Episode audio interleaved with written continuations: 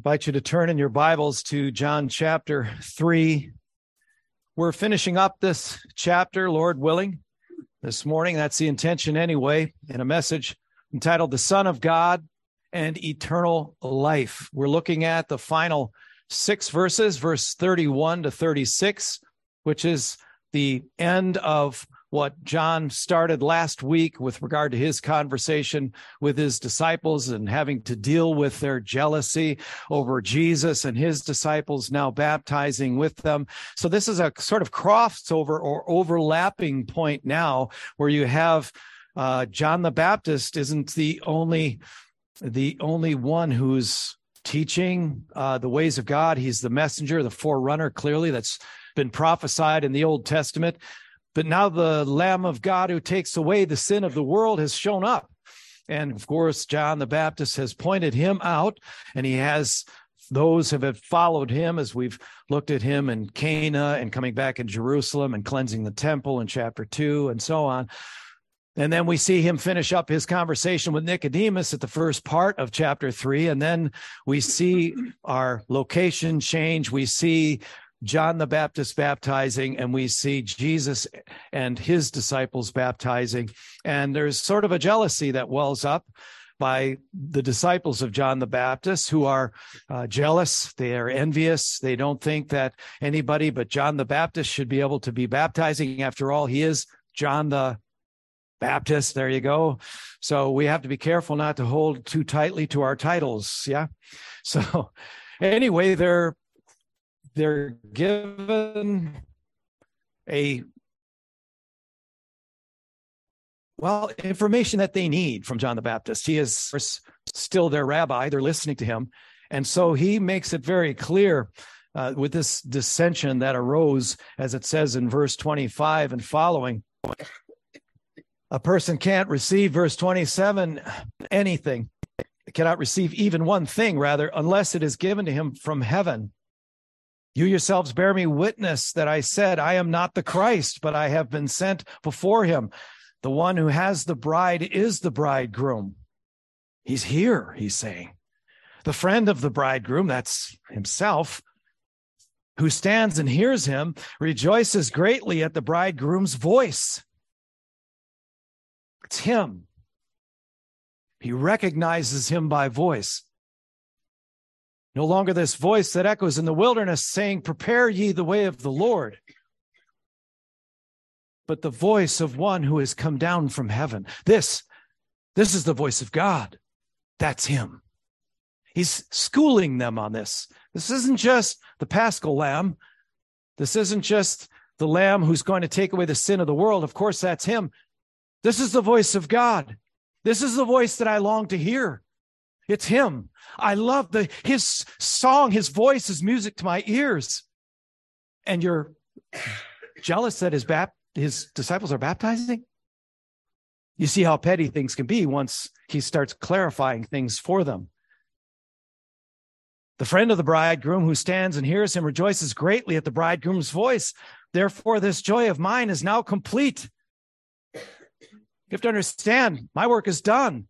Hearing his voice, I'm done. I'm punching out. I'm just going to enjoy his ministry now.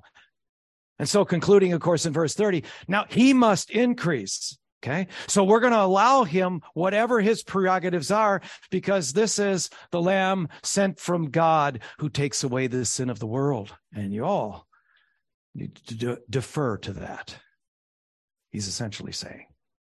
So we pick it up from there this morning, verse 31 he continues his conversation. Some think that this is John, the apostle, the writer of this gospel, who takes and goes forward from here, but it's not. This is John the Baptist continuing. He's actually unpacking verse 30. He must increase. And here's what he says, verse 31 to the end, and then we'll pray. He who comes from above is above all. He who is of the earth belongs to the earth and speaks in an earthly way. He who comes from heaven is above all. He bears witness to what he has seen and heard, yet no one receives his testimony.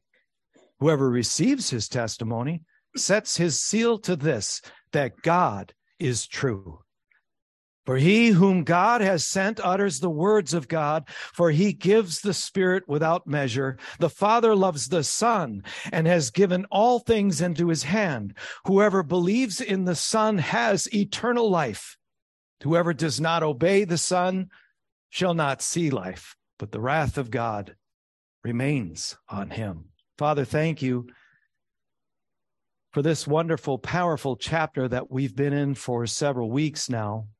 There's so much there to unleash, and you've unleashed it by the work of your Holy Spirit, that illuminating work that makes these words clear to those who seek clarity, helps us to understand for those who sincerely desire to understand. We're here to seek you here this morning, O Lord. We want to seek you with all of our heart, soul, mind, and strength. Reveal yourself now as you've been faithful to do throughout, uh, throughout this entire three chapter journey in John's gospel. This we ask in his holy name. Amen. So Jesus said, you remember in verse 7 of chapter 3, you must be born from above. You have to be born from above. And now what we're hearing is a the explication of who that person from above is that you need to have bring heart to, your life, your heart to life so that you can actually see him when he comes. It's impossible for a dead man to see him apart from a work from above. And now this is him. And so John's the Baptist is giving us this exclamation, ex, explanation of uh, him who comes from above. But, you know, over the years, we've been the witness of manifold uh, manifestations of, of evil and immersing ourselves deeper and deeper in the lie and, and, and of darkness. And now I, I want us to really focus this morning on how much there is in this otherwise seemingly just end of John's conversation Listen, from the start, we've noticed that he's revealed himself in a powerful way, line by line, has he not? Line by line, passage by passage, chapter by chapter, account by account. He's revealed himself. And getting into the study of this final six verses of the chapter is no less revealing. I want you to hang on because we're going to look at six different aspects that John unfolds here in this explanation. It's very important for us if we would know Christ, the Christ who has come from above, who has come down into this world to be the salvation of man, this Son of Man who is the Son of God, then we pay attention to these things and they resonate in the heart of those who have truly assembled to find out who that person really is. More than just having a name that's repeated over and over in some mantra fashion. Jesus, oh Jesus, oh Jesus. Well, who are we talking about? Hold on to your hats. So we're going to look at, uh, first of all, I wanted to read to you Isaiah 59, 14 to 15. Justice, this, because this to me kind of explains our times and all the more ratchets up the need for us to have the passage that we have, to have the book that we have that we're going through so this is 700 years, some 700 years before Christ even came along. And to see if this sounds familiar, justice is turned back and righteousness stands afar off. For the truth has stumbled in the public squares and uprightness cannot hear or cannot enter. Truth is lacking and he who departs from evil makes himself a prey. the Lord saw it and it displeased him Another version says, and it was evil in his eyes that there was no justice. He's not happy with the way things are. He's not happy at injustice. He's not happy with man's inhumanity to man. He's not happy about the, the advancements that the lie is making. Not, not only the lie, but the counterfeits, the fakes. That's not real. We're going to look at what's real over against what is fake. Different category than what is true and what is false, but nevertheless, all important to us. If we are going to be discerning enough to know what's fake and what's real, to know what's true and what's false, here he gives it to us. the one who goes by that name, right? John 3 29 to 30, we just read. He is the bridegroom, and what he's unpacking here is that he must increase, but I must decrease. You don't realize, he's saying to his disciples, who you're talking about. You don't realize who's over there overseeing his disciples baptize people. But we're about to find out. So, in this morning's text, we have the stunning revelations of the more stunning revelations of the deity of Christ. This is all these uh, verses to the end of the chapter belong to the Baptists, as I mentioned, explaining he must increase. So here's how we're going to do it one point per verse. We're learning more about Jesus Christ and his divinity. So we have six manifold attestations to the divinity, the greatness, and the eternality of Jesus Christ. Now, obviously, all won't be able to be treated in the lengths or elaborated on as much as they deserve, but I want you to see them there. I want you to see that nevertheless, they're there in John's own words. So we're going to look at first of all the transcendency transcendency rather of Jesus Christ. This is that he is uh, beyond all creation. He existed prior to creation. He's above creation. So he is absolutely otherly. The transcendency of Jesus Christ as the God man, as the Son of God. We see in verse 31 the validity of Jesus Christ. So this is giving legal force to something. And he gives, he's the only one qualified to give legal force to the things that God has said. He's the only one who qualifies in any of these categories. Verse 33, we'll see the verity of Jesus Christ, the truthfulness of him. That is, that God is true and Jesus Christ is the truth. So this qualifies him all the more to be a valid witness of the truth. Four, we'll look at the authenticity of Jesus Christ in verse 34. He is absolutely authentic. He is a genuine original. No other person qualifies for that. He's the sole authority that's trustworthy and credible. That's authentic. That's the authenticity of him. He's the only one who qualifies for these descriptive categories. Then we'll see in 5 verse 35 the supremacy of Jesus Christ. And finally, 6 we'll see the eternality of Jesus Christ. So, we'd better get started. First, the transcendency of Jesus Christ. So, as I said, this is, uh, he is prior to all, he's above all, having been apart from it. That's him. He's transcendent. So, he's now incarnate. He's now the Son of Man, who is the Son of God at the same time, the Son of God being eternal. This Son of Man is begotten now through Mary by the Holy Spirit. Verse 31 He who comes from above is above. And I want to see, I want you to see how plain, plain spoken the word is. I want you to see how the word puts things in antithesis, the, they're com- the complete polar opposite. And watch how simple this is. This is the perspicuity of scripture, if there ever was. He who comes from above is above all he who is of the earth belongs to the earth and speaks in an earthly way. He who comes from heaven is above all. Says it twice, like we might say to our children when we want to emphasize, emphasize a very important but very uh, simple fact. He is from above. So he's still talking to his disciples, still schooling them on who they were jealous of. He is from above and he's above all. He's transcendent. He's not part of this place. He has come down into this world. He is the agent of this creation. He upholds all of these things in his hand. He is not only our Redeemer, but our sustainer. That's him. He's above all. He was of the earth. Speaking of himself, we can we can assume belongs to the earth and speaks in an earthly way. I can only, with, with the words of our vernacular, of our vocabulary, repeat the things that the word of God says. This is the word. Remember, that's how we started chapter one, right?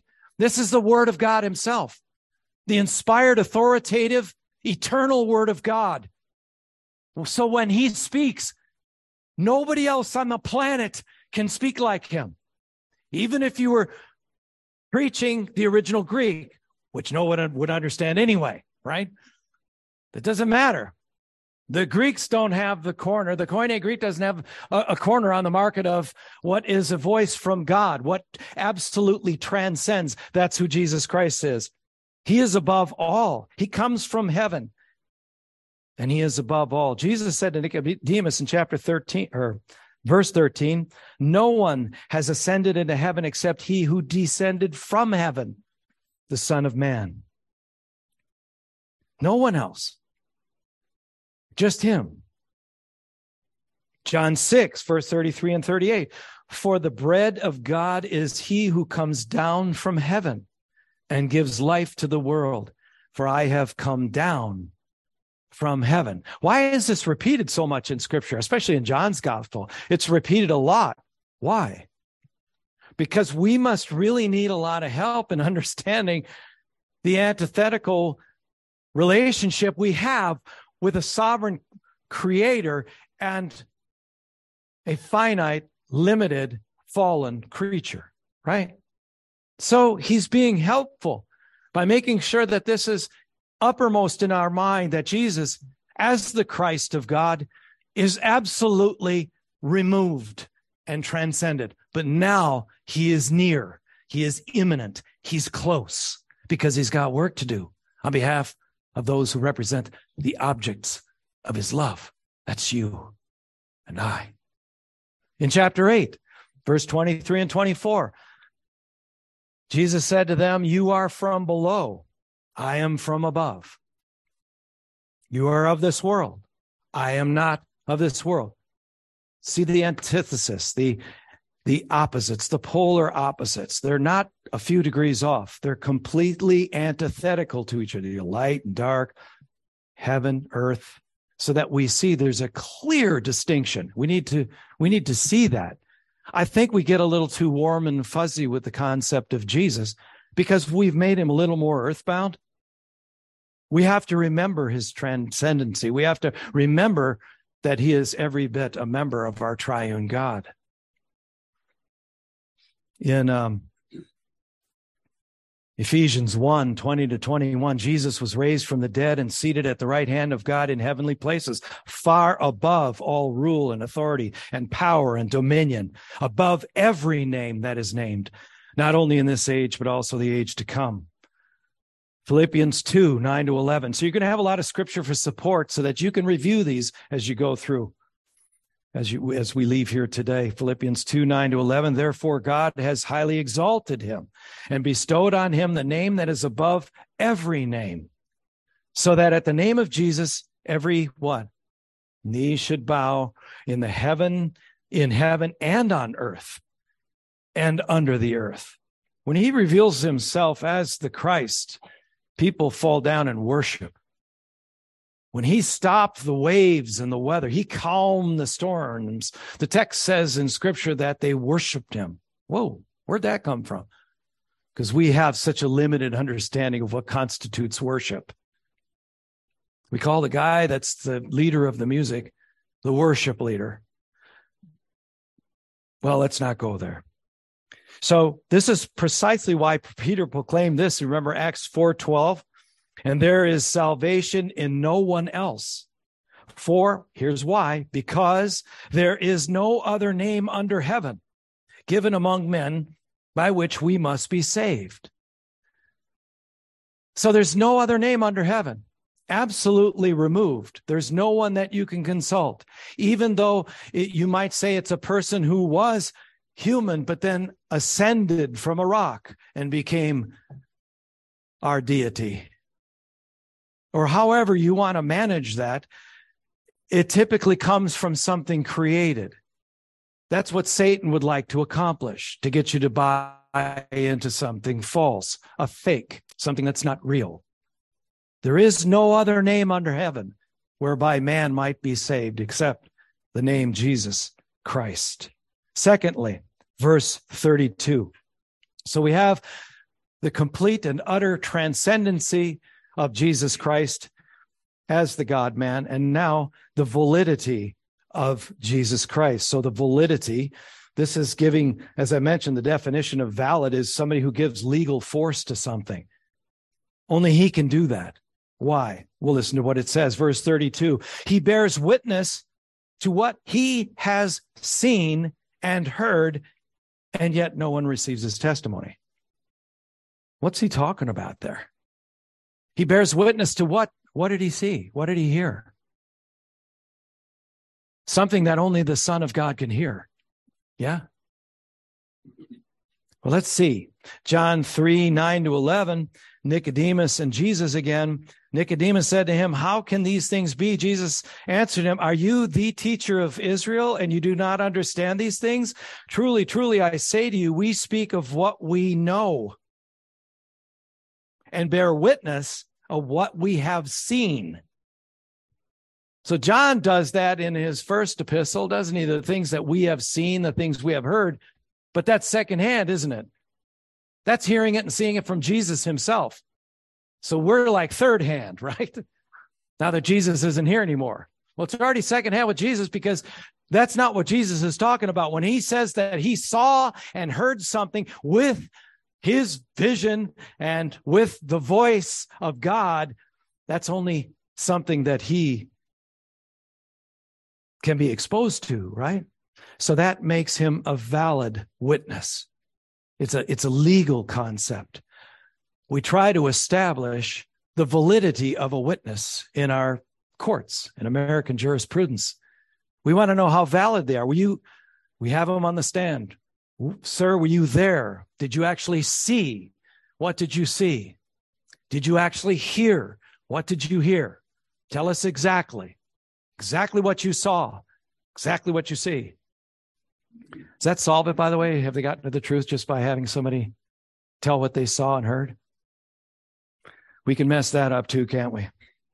But that's the idea. That's the concept. The validity belongs to Christ alone when it comes to witnessing the truth of God. John 5, verse 20 For the Father loves the Son and shows him all that he himself is doing. Has he done that for any other human being? No. And greater works than these will he show him, so that you may marvel. That's the intention. We're to fall down in absolute awe that this must be God, because only he can speak the way that he speaks there's something powerful, truthful, resonating with whatever vestige of the image of God that remains in me. It, it, it moves me. Only He can do that because you belong to Him. He knows how to do that. He's the source of all truth, He is the source of all life. He brings you to life you're alive. John 15, 15, no longer do I call you servants, for the servant does not know what his master is doing, but I have called you friends, for all that I have heard from my who? Father. That's right. All that I have heard from my Father, I have made known to you. So secondhand, but it's coming from the Son of God. So that's a pretty good source. Yeah. Yeah, we hope so because the ones who are listening to him, we hope we're faithful to write down an accurate copy in the originals from which we have a translation of in our English language. So he alone is valid as a witness. He alone is truth itself. He alone had the privilege to be in the presence of the Father, to watch his Father work, to see what he's doing and why, to understand if it isn't irreverent to suggest, but just to put this in an illustration for our human sake, I speak in human terms. Like a son watching his father. What are you doing now? Why are you doing it? Of course, he wouldn't be asking those questions, but you get the idea. I don't have a will of my own. I came to fulfill what? Whose? The will of the Father. There is only one will. He's, remember, he's co equal, uh, co-substantial of this, co-essential of this triune God. So there's no difference there, but in terms of their offices, different functions, and he is the son. who listens to his Father. Amazing. Revelation 1, 4 to 5. Grace to you and peace from him who is and who was and who is to come, and from the seven spirits who are before the throne, and from Jesus Christ, the faithful witness. He is, definite article, the faithful witness, the firstborn of the dead and the ruler of the kings of the earth. All right. So he alone holds the ability to be transcendent, being the Son of God himself. He alone is the valid witness, the one who can bring legal force and legitimacy to the things that he proclaims to people, whatever he says. He alone is the verity of God, the truth of God itself. Now, we look at the verity in verse 33 whoever receives his testimony sets his seal on this that God is true. Sets his seal on it. Isn't that something kings do with their signet ring? What would we say? Whoever receives his testimony can vouch for what was said have, has complete confidence in what is said. I have complete confidence. I would set my seal on the fact that God is true. Everything that Jesus says is never anything but pure truth. He is absolute verity. He speaks truth. And those that are actually sincerely looking for that see it in the things and hear it in the things that he says the only one who qualifies for that.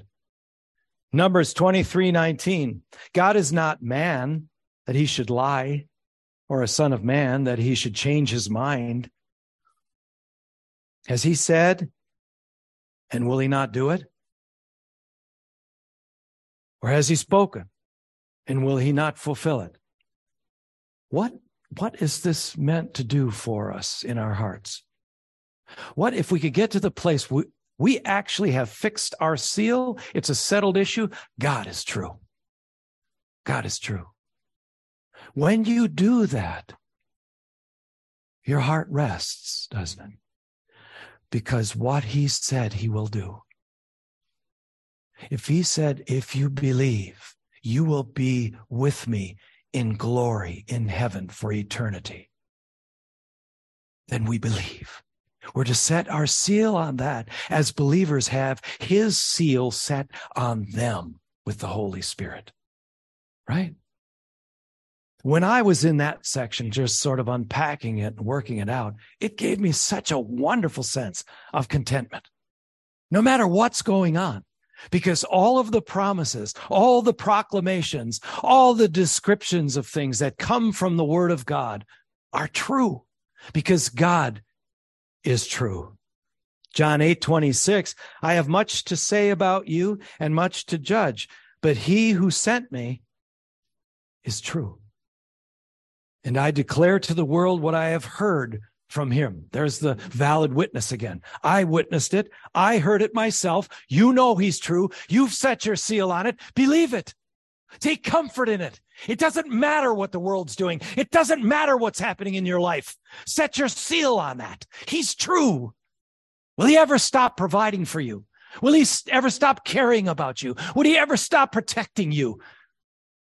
Never, ever. Be like the psalmist.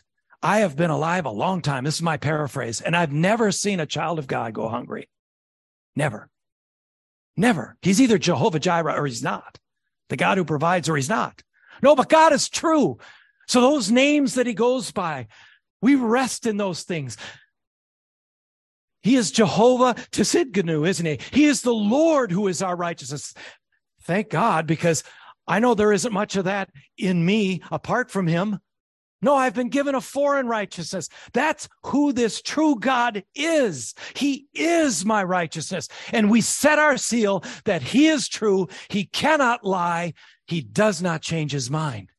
I belong to him and he is my righteousness.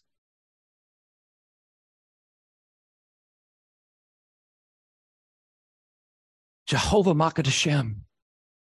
He is the Lord who sanctifies you. You thought you had to do that all yourself? That's his promise. Read First Thessalonians 5. It's a work that he will complete. Or Philippians 1, verse 6. That work I started, I will complete. All we do is rest and yield to the Holy Spirit. Is an effort need to be made? Yeah, if you were here for first hour, you know an effort needs to be made. But it doesn't depend on my effort. Sure, I can blow it by not making any effort for my sanctification. But who does the glory belong to when it's actually accomplished? God. You see, I contend that not only salvation is monergistic, but so sanctification.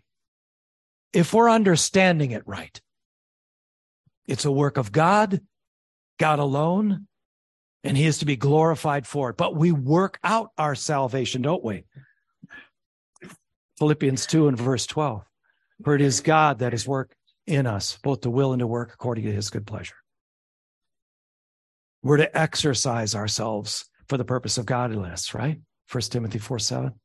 So it does take, I have to submit myself to whatever the exercises are in terms of putting things off and putting things on and availing myself of all of those means. But God is the one who accomplishes it, and God is to be glorified for it.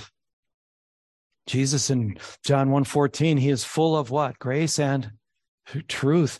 John 18:37, Jesus to Pilate, when Pilate's asking him all those questions, are you are you the king of the Jews? And here in verse 37, Jesus says, For this purpose I was born, and for this purpose I came into the world. Here it is. You ready? Bear witness to the truth. That's it. They're killing me for telling them the truth. So Paul says in Galatians, Are you going to hate me now that I've given you the truth? You bring the truth in, and people want you to shut up. They want you to go away, or they want to hurt you. And however they can, either your character or you physically. Chapter 16, verse 13 When the Spirit of truth comes, he will guide you into all what? All of the truth, all of the truth. He will not speak on his own authority, apart from the authority of God, apart from God the Father, the source of all truth, God himself. He's not going to separate himself from the triunity in order to say that I'm the sole authority. It doesn't work that way. Titus 1 1 to 3 in the NAS. Paul, he opens this way in the open opening salutation. Paul, a bondservant of God and an apostle of Jesus Christ, for the faith of those chosen of God and the knowledge of the truth, which is according to godliness, in the hope of eternal life. That's the verse our passage ends on. How to obtain eternal life, which God, who cannot lie, he writes, promised long ago. Before time began, he made that promise. We made it clear that God is nothing but truth. he is the true God who cannot lie. He made this promise before time began. Will it come about? Yes. But at the proper time manifested, even his word. So truth comes through his word. These things were settled before time began, before he started the clock that he invented. We're to rest in these things, folks. Hebrews 6, 17 and 18. So when God desired to show more convincingly to the heirs of the promise the unchangeable character of his purpose. Do you see how comforting these things are supposed to be to us? If we set our seal that God is true, now I'm ready to hear from him. Now I'm ready to sit back and rest in the things that he says will happen, that he promises to do. He guaranteed it, it says in verse 17, with an oath. I vowed to do it. It will be done. Verse 18, so that by two unchangeable things in which it, here it is again, it is impossible for God to lie, we who have fled for refuge might have strong encouragement. You see, that's what it's supposed to engender in us strong encouragement. I was strongly encouraged in this portion of our text. God is true. That's why we have that dramatic statement, if you will, of the person who pet, sets his seal on that comes to that conclusion. God is true. And these days, we need to make up our mind, don't we? God is true. God is real. God is not a fake. He's not a counterfeit. God doesn't shake his head and change his mind. He's not capricious like we are. What he says he will do. And we believe him. 1 John 5, 9 to 12. If we receive the testimony of men, the testimony of God is greater. So we only receive the testimony of men if men are giving us the testimony of God through his word, right? So God is always greater because he's transcendent. He transcends this book, but these are his words that are eternal in the originals, right? God is greater, for this is the testimony of God that he has borne concerning his son. Whoever believes in the son of God has the testimony in himself. Whoever does not believe God has made him a liar. Oh,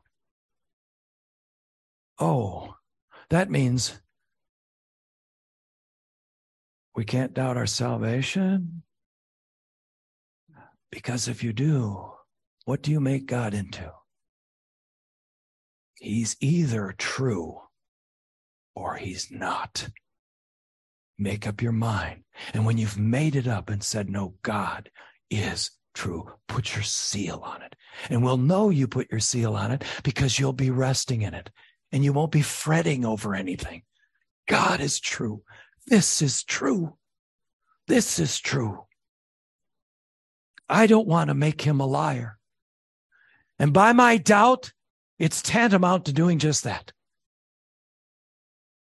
God, you lied to me because I don't think I'm saved right now. Well, if it was God speaking to you and he said that you're saved if you believe, who are you to take on the prerogative? What throne do you sit on to question that? But we're rascals, aren't we? We can do that.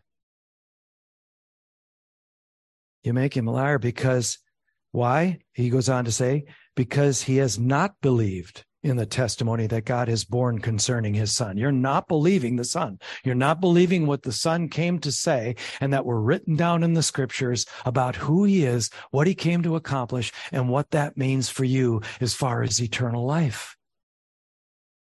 Verse 11, and this is the testimony that God gave us eternal life. It's a what? A, thank you. It's a gift. Something you give is a gift, especially if it's something like eternal salvation in glory forever and ever, forgiven, washed, cleansed with Jesus Christ and all those who have gone before him forever and ever and ever. Is that true? then set your seal on it. That's a settled issue for me because you will be challenged. Is God fond at times? Is he keen at times, as they say in the UK? Is he keen at times to challenge that in you? He'll rock the boat of your circumstances to where you, you don't know which way is up.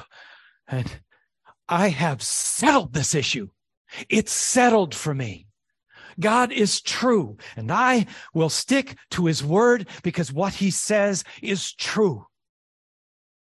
He said, God gave us eternal life. And this life, he goes on to say, is in his son. He is life. He is life itself. So if anything has life, anything has life in this creation, that he was the agent of creating, it came from him. And when he removes it, what? There's no life there. Verse 12 Whoever has the Son has life. Whoever does not have the Son of God does not have life. I love that those this parallelism, the antithetical nature of the way things are put. So it is extremely clear. You could read this to your children and they would understand. If God has given the capacity to understand, they will understand that. It's not seminary level. Whoever has the Son has life. Do we need to unpack that at all? If you have the Son, you have life. Whoever does not have the Son of God does not have life. You can't say that you do if you do not have the Son. And if you have the Son, you have no right to question that. And neither do I. No matter how difficult life, life gets. This testimony one, two, three, four, five, six, six times in this passage, the word testimony. So I had to look it up, up, of course. We we define terms here so we can understand things. A testimony is a solemn declaration or affirmation made to establish, listen, some fact. Testimony, the testimony, the testimony. He is the witness. I came to bear witness. I came to bear witness. I came to bear witness of what? Truth. Remarkable.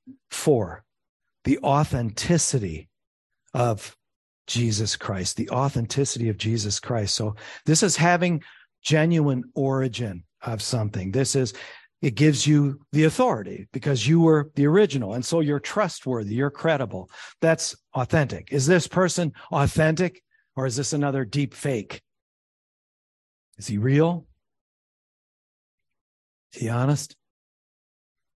Well, what proves his authenticity? Verse 34 For he whom God has sent utters the words of whom? Of his rabbi? The words of God, for he gives the Spirit without measure. So let's put some things together. Jesus, the transcendent Son of God, who is true and cannot lie, is given overarching authority over all. Therefore, he utters the words of God, making him alone authoritative and therefore trustworthy. I had to write it down because I might run the risk of missing some of it. Let's, let's hear it again. So, putting together some of these things here this morning. Jesus is a transcendent, transcendent Son of God who is true and cannot lie, has been given overarching authority over all.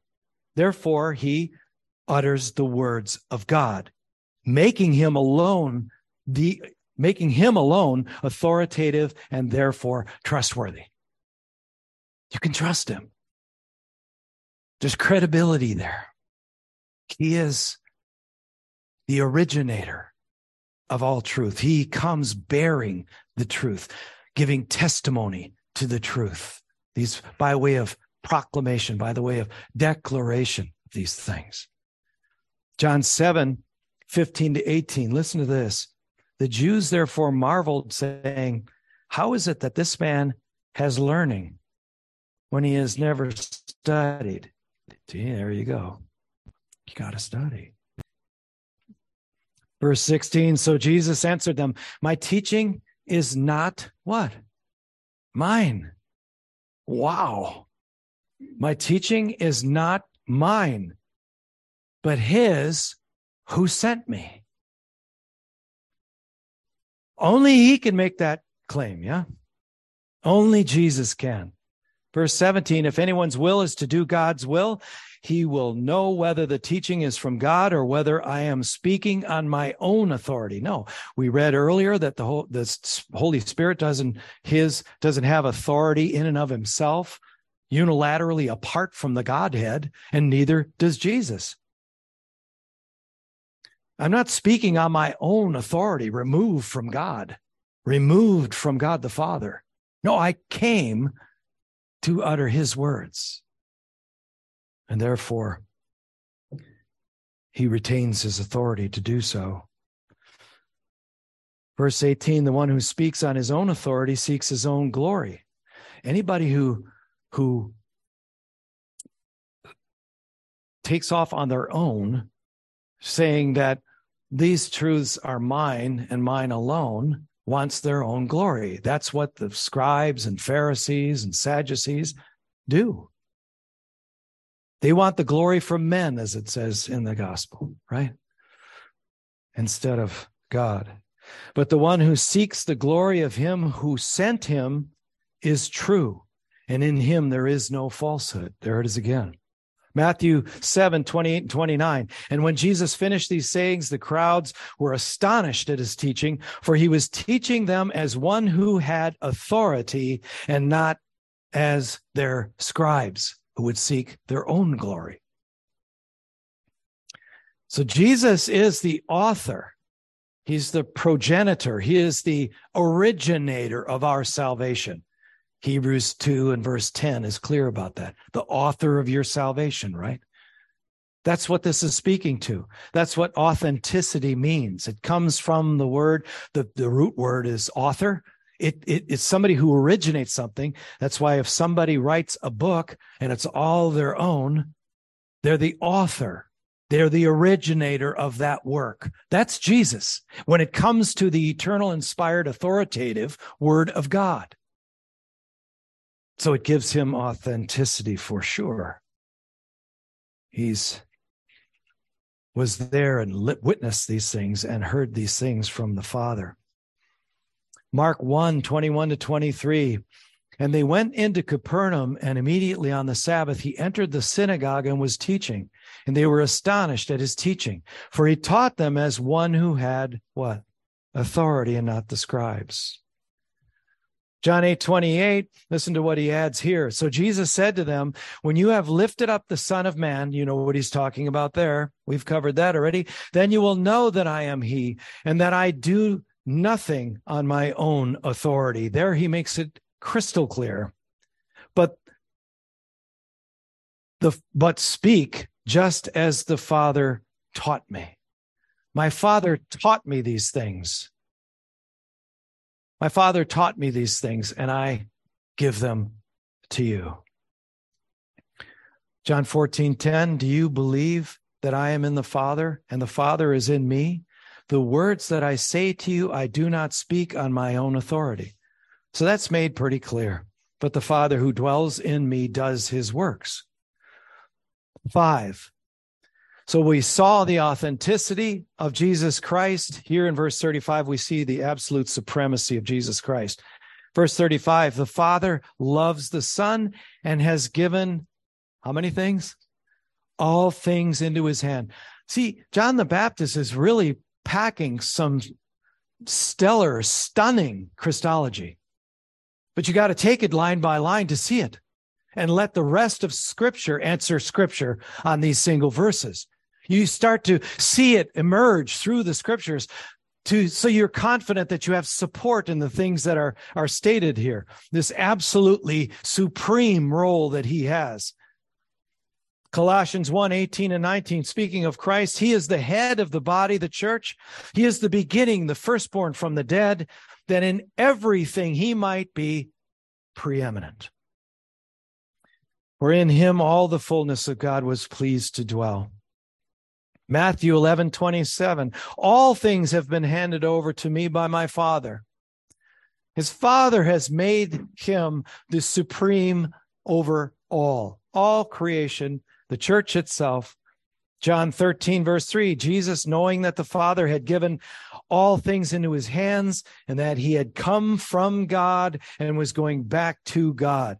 He's giving all things into his hands, and only Jesus, who had descended from heaven, only he can ascend to heaven. He's replaced Jacob's ladder for mankind, hasn't he? He has become the mediator between God and man.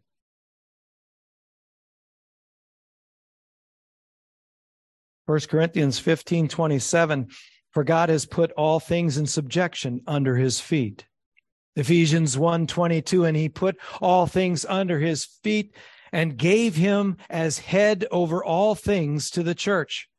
Psalm 89, 27, and I will make him the firstborn, the highest of the kings of the earth. That's him.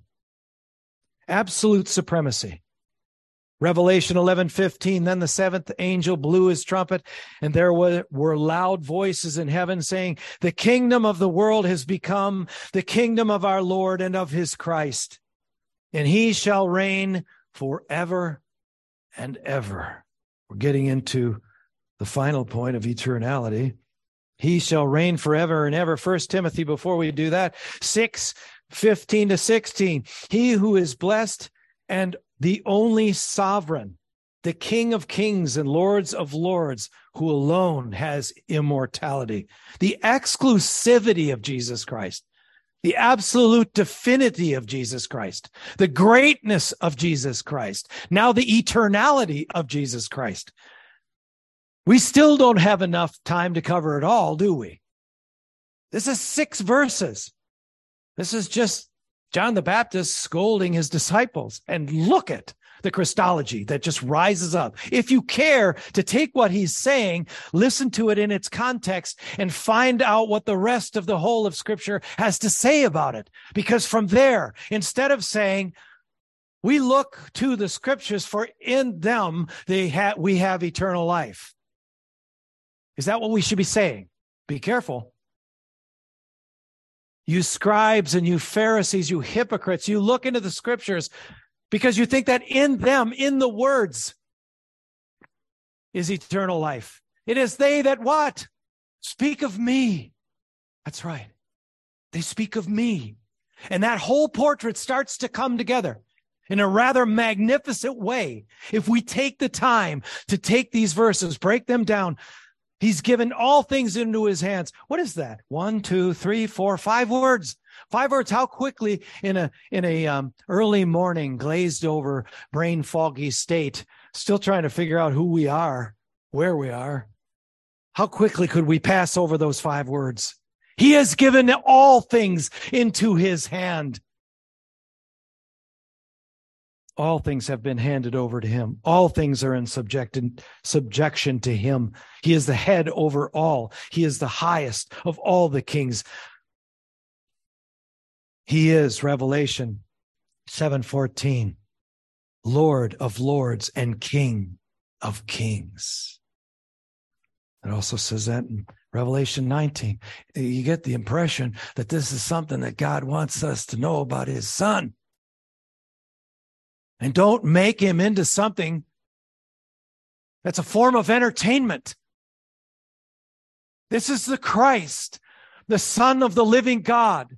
That's who it is. And in these six verses that we just happen to be on providentially, we see six major points of Christology that rise up.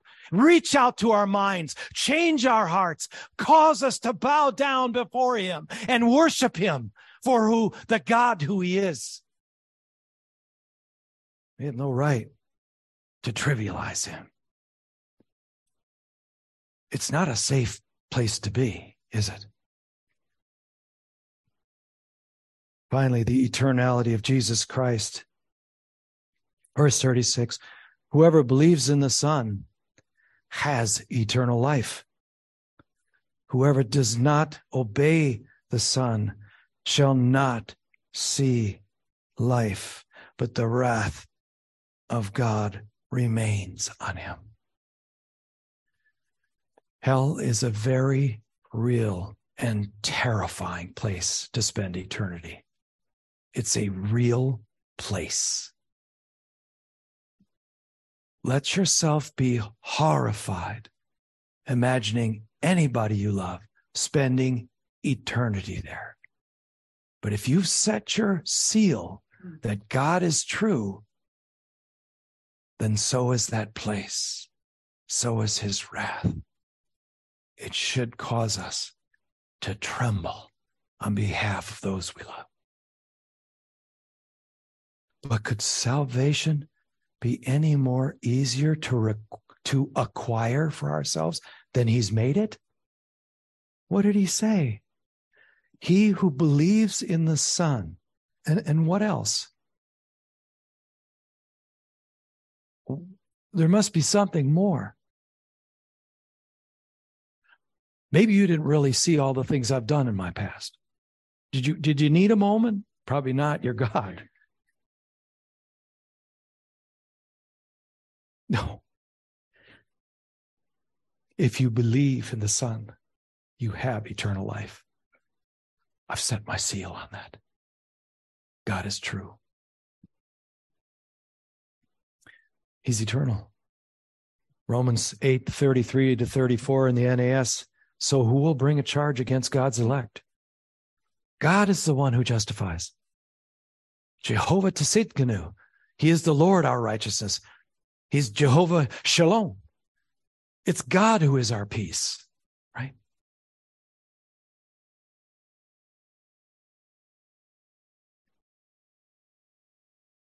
And if God is the one who justifies, verse 30, 34, who is the one who condemns? There we are at another uh oh moment. Who's the one who condemns you the most? Who? You can say it. Ourselves. And that casts doubt on whom? Ooh. Christ Jesus is he who died. Yes, rather, who was raised. Do we need more? Who is at the right hand of God. Only he holds the right to that position. Who also intercedes for us. Oh, be glad and rejoice that he does. Because the one who intercedes for me, he's going to need a long time to remain as an intercessor. Yeah. A long time. I'll do it. I'll be your mediator. Okay. But if we were asking that of another human being, what would be our next question? How long do you think you can stay on that job? We needed the eternal one, the only one who can stand before the almighty judge and say, Father, they're with me forever. Otherwise, we'd be lost.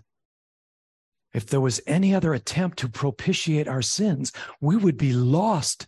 We would be under the wrath of God. Horrifying thought. Hebrews 7 23 to 25. The former priests, they tried, didn't they? They did what they were supposed to do, but it was temporary. The former priests were many in number. There better be a lot of them because we have a lot of sin, right? There were many in number because they were prevented by death from continuing in the office. Uh oh. Where's the priest that keeps offering up that scapegoat for my sins, the one who makes the sacrifice. What happens to a priest? He's human. What happens to him eventually? He dies. There better be a lot of, I hope there's a lot of them lined up. So they're prevented by death from continuing in that office, but he holds his priesthood. Listen to this word, listen carefully, permanently. Praise the Lord. Because he continues forever. Praise the Lord forever and ever. Your sins are forgiven.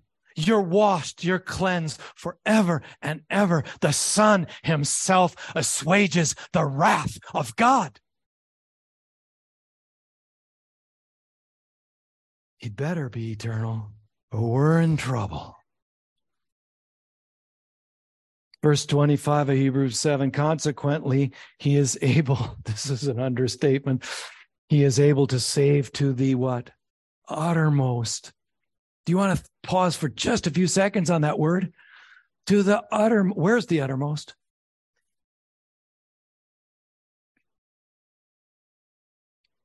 The uttermost those who draw near to God through him. Since he, listen to this word, always lives to make intercession for them. It's two verses in the Bible. We've been over several. We're filled with the knowledge, with the image of Christ and who he is as he's his profile, his glory, who he is these details rise up and find their way into our hearts so that we would respond with one activity of the heart to worship. To worship.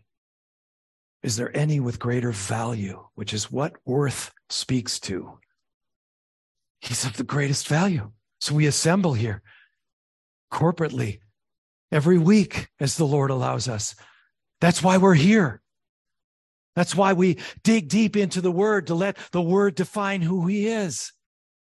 We don't have the right to massage some liturgical form or some form of music that suits us to so we can feel a certain way so that it can become experiential so we can feel happy about ourselves. Let's let him reveal himself shall we? Let's set our seal on that that god alone is true. We want to spend every bit of this hour letting him reveal himself. Your throne o god is forever and ever. Psalm 45 6 Got something from Spurgeon for you. And a couple verses, and we close. Listen what Spurgeon said regarding the psalmist. The psalmist cannot restrain his adoration. I love that. We shouldn't restrain ourselves. What happens to Reformed believers? What happens to us? I'm not going to that Jesus movie, a Jesus Revolution movie. Oh, did you make the classic mistake of going there think looking for correct theology? Lighten up. Go there and let yourself go with pure adoration. I don't look to Hollywood for proper theology.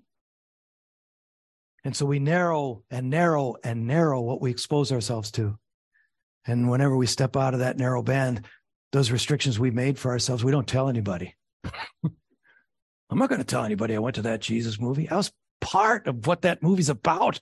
It's how he introduced himself to me through Chuck Smith. He showed Pirates Cove, where Barbara and I, 33 years ago, were double dunked together in Corona del Mar. They showed it. That still lights me on fire. And it will until the fire himself comes to take me away. It was a glorious season. Yeah, but they're Arminian, aren't they? Stop it. You understand what right theology, and that's good. We're not advocating embracing wrong theology, goodness, no. There's a reason we were moved on from that church, but we are still tremendously blessed, are we not, my dear? By what God did there in the honeymoon in the Lord. It was spectacular. I pray that this is sort of a precursor to another revival. Are you praying for revival? Or did you just think that he should bring that about on his own? I pray for revival. I pray that there would be a movement like there was before. Are most of those people maybe probably not saved? Probably. Lonnie Frisbee, who influenced Chuck Smith, had a had a it's sad what happened to him. And a lot of those folks. But you know what? You're looking at someone, what God can do with someone who was baptized in the waters of Pirates Cove in Corona del Mar. And I say, praise the Lord. And I say, we need to lighten up a little bit. This, at Spurgeon saying, he, the psalmist cannot restrain his adoration. May that be us from now until he's pleased to come back for us. What did you think heaven was going to be like? You better brace yourself. You're going to be out of control with worship. You're going to be effervescent, overflowing with your adoration for the Son of God, the Christ who is eternal. And as my dad used to say, how long is eternity? A long time, right? yes, Father. His enlightened eye sees in the royal husband of the church God, God to be adored, God reigning. By the way, was Charles Spurgeon an Arminian? He seems pretty footloose and fancy free here, getting a little excited. God reigning, everlasting, blessed sight, he writes with the exclamation point. Those get overused on texting, by the way. I'm just going to put that in there. Blind are the eyes that cannot see God in Christ Jesus. Another exclamation point. What a mercy for us that our Savior is God. For who but a God could execute the work of salvation? What a glad thing it is that He reigns on a throne which will never pass away. For we need both a sovereign grace and eternal love to secure our happiness. Isn't that wonderful? No throne can endure forever, but that on which God Himself sitteth. End quote. I'll leave you with this. For I am convinced that neither death, nor life, nor angels, nor principalities, nor things present, nor things to come, nor powers, nor height, nor depth, no any other created thing will be able to separate us from what? The love of God in whom which is in Christ Jesus our Lord. Embrace him now and give him every bit of the primacy of your love, for he is supreme above all and he is eternal.